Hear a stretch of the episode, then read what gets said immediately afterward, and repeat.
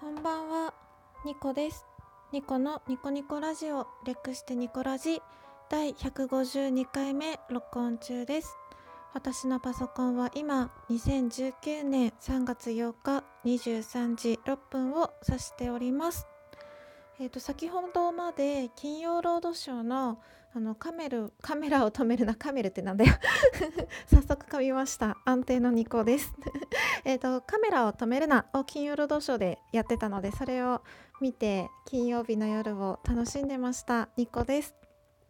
はい。このニコラジは私情緒不安定系トーカーのニコが日々つれづれなるままに思ったことを12分間つぶやいている独り言番組でございます。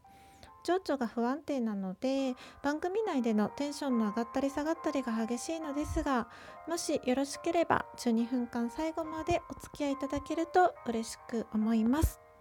そして今日も、えーと、使わせていただいている BGM は BGM メーカーさん作曲の美しく切ない和風 BGM をお借りしております。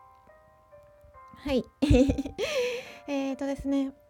2つ話したいことがあるんですけれどもどう頑張っても1つで12分間使うなっていう感じなんですよね。で困ったことにあの2つ話したいことがあってそれがものすごくざっくり言えば1つのことに対して反対の意見と賛成の意見全くもって別意見ベクトルが逆の方向性の話をしたいって 思ってるんですよ今。でどっちから話そうかなって思ったんですよね。まあ簡単に言えばポジティブな話とネガティブな話をしたいですよね。うん、でまあ au, u なんですけど私 au ユーザーなんですけれどもあの Android にもね、下書き機能がついたのでこういう時下書き機能ってすごく助かるなってうん思いました。え、ー、とまずポジティブな話を今日はしようかな、うん、で続けてネガティブな話を取ろうと思うんですけれどそれはまた後日、えーと、公開にしようかなと思います。えーと、と3月ですね。4月からいろんな新しい生活に入る方がね多いんじゃないかなって思っててでうん私の中で4月3月って結構人生が変わる方が多いんじゃないかなって思ってるんですよ。進学とかまあクラス替えとかなんか小学生の時ってクラス替えって結構重要じゃなかったですか？私は今でもあのクラス替えの前日ってすっごいなんか胃が痛くなるような気持ち小学生ながらにすごく不安な気持ちが大きかったのを今でも覚えてるんですけど、まあ、そういう、まあ、クラス替えとかも子供にとっては本人にとってはねとっても重要なことなので席替えとかも重要ですよね。なんか子供の頃ってそういうのがすごく重要ですよね。なんかこう大人になると大したことないって思えるんですけど子供の時ってクラスの生活が全てなんですよね。うん、あの大人になったら仕事場とか職場の生活が全てになってしまうんですけどそれと同じぐらいの重さが私はあると思ってて。で大人だったらね自分の責任で職場を変えるってことはできるんですよ。でも子供って自分の責任とか自分の選択でクラスを変えたりとかできないじゃないですか。まあそんなことしたらね学校の先生たちが 収集がつかなくなっちゃうのであの子供にそういう選択を与えようとかそういう話じゃなくてそれくらいその子供にとってはあの重たいというか大人になると大したことないなと思えるようなことでも子どもの目線というか本人にとってはとっても大きなことなんですよね席替えもクラス替えも。うん、でそれだけじゃなくて受験とか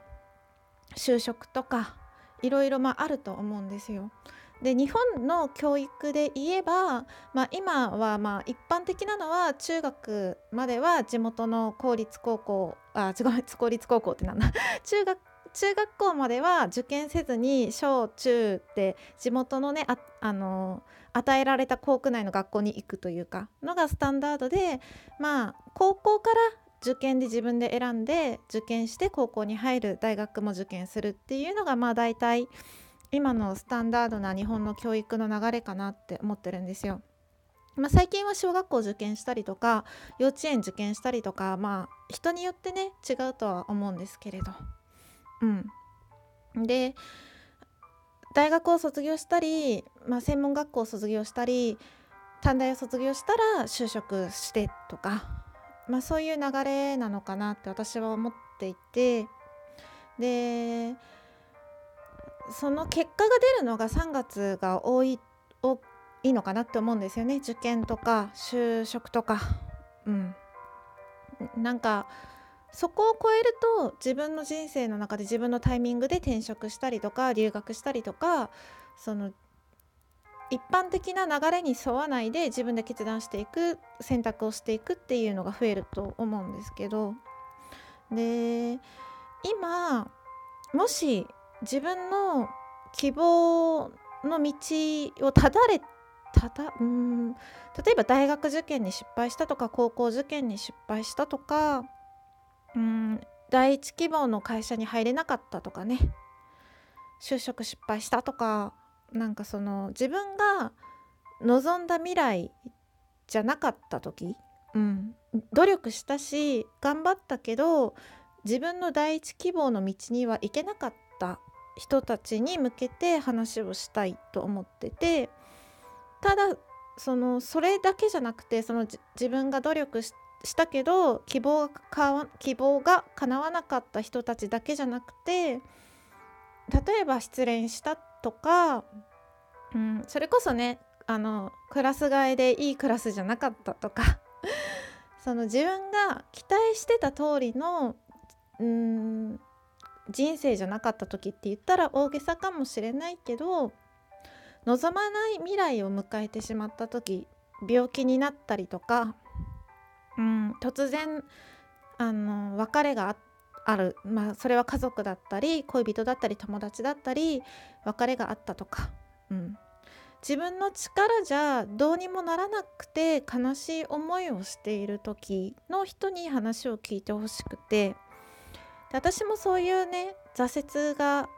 あったんですよ受験とかで。で浪人したかったけどあのまあ浪人するにしても予備校に行くその1年間予備校に行って親のなんだろうなすねをかじって生活するっていう経済的な余裕が、まあ、私の家はなくてで親にその浪人していいかとかも聞けなかったんですよね。うん、で自分もそこまで頑張りたいほど頑張ってまで行きたい大学もなかったので普通に地元の短大にあの入ったんですけど行きたかった大学に行けなかった時ってもう絶望だったんですよ。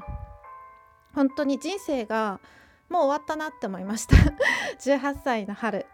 一度人生が終わったって本当に思ったんですよ。目の前が真っ暗になって。まあ後の人生はどうでもいいとか投げやりになったり消化試合だなとか思ったし。でもそれは自分の実力不足だから誰のせいでもないとも思ったんですけど頑張ったのにそれが叶わなくてもう本当に悲しいとかじゃなくて絶望だったんですよ。で短大に入ってでも短大に入ったら入ったでねまた新しい生活になって気持ちが切り替わってて立ち直ったんですけどその後でもねいろんな挫折を私は 意外としてて就職だったり転職だったりでうん思い通りになったことってほとんどないような気がするんですよね自分の人生の中で。挫折ばっかりでで大きな挫折もあれば小さな挫折もあってただその18歳の時の絶望感は今でも結構覚えてるしその次の絶望は25歳ぐらいの時の、うん、就職のことで絶望したりとか したんですよ。で絶望したしてる時ってすごく視野が狭くなってるんですよね。この大学に行けなかったら私の人生はもう輝くことはないって思い込んでしまっている選択が狭くなってしまっている日本中たくさんある大学の一つなのにそこにこだわってしまって他に道はないって思い込んでしまっている状態だったんですね。でクラス替えとかもそうなんですよ。1年だったらクラスは変わるけど1年間このクラスでやっていける自信がないって思った時に学校の生活が全てではないんですよ。確かに子どもの選択でクラスを変えることはできないけどまあ保健室に登校してもいいしあのクラス外で友達を作ってもいいし今だったら SNS で友達を作ったっていいんですよ。そういういろんな選択があるのにそういう選択が目に入らずに苦しい思いをしている人たちって結構いるんじゃないかなって思ったしその絶望した後も人生って続くんですよね。苦しいことに。うん。で続いていく時にこれからの道は真っ白なんだから自分がそれを黒にするのかそれとも白く輝く道にするのか自分次第だよって言うけどそんなの綺麗事じゃんって私は思うんですよ。それは確かにね道は開けてるしどういう人生にするか自分の選択だけど今私は絶望してるのにそこから明るい未来が待ってるかもしれないって言われても聞く耳を持てないというかそういう思考にならないって私は思ったんですね。で思ったよりも 長くなってしまったのでうん長くなってしまいました。これが12分で終わらないとは 思ってなかったんですけど前置きが、ね、いつも長いんですよ。ということで、えー、とこれは後編？第2部に続きます。では第2部どうぞ。